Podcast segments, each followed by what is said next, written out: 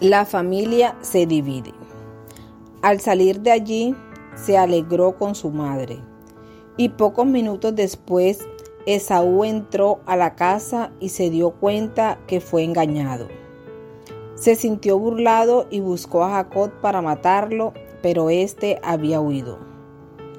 Así comienza una etapa diferente en la vida de Jacob. Ya había alcanzado sus metas y ahora comenzaba un proceso de confrontación. Y se estremeció Isaac grandemente y dijo, ¿quién es el que vino aquí, que trajo casa y me dio y comí de todo antes que tú vinieses? Yo le bendije y será bendito. Génesis 27:33 Isaac entendía el poder que tienen las palabras sobre la vida de los hijos. Es la bendición de un cambio. Y Esaú respondió, bien llamaron su nombre Jacob, pues ya me ha suplantado dos veces. Se apoderó de mi progenitura y he aquí ahora ha tomado mi bendición. Y dijo, ¿no has guardado bendición para mí? Génesis 27:36. Esaú salió para vengarse y a partir de aquel acontecimiento los hermanos se separaron.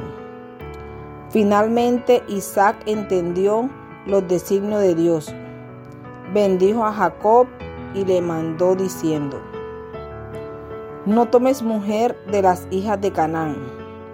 Levántate, ve a Padán Arán a casa de Betuel, padre de tu madre, y toma allí mujer de las hijas de Labán, hermano de tu madre. Y el Dios omnipotente te bendiga y te haga fructificar y te multiplique hasta llegar a ser multitud de pueblos y te dé la bendición de Abraham. Génesis 28, 1 al 4. Jacob sirvió a Labán cuando su suegro lo engañó después de servir varios años para poder casarse con Raquel, quien fue suplantada por Lea. Se vio forzado a trabajar siete años más para poder disfrutar a su amada. Los problemas de Jacob comenzaron allí. Él tuvo que lidiar con la envidia de su propio suegro y en ese momento comenzó un trato de Dios especial hacia Jacob.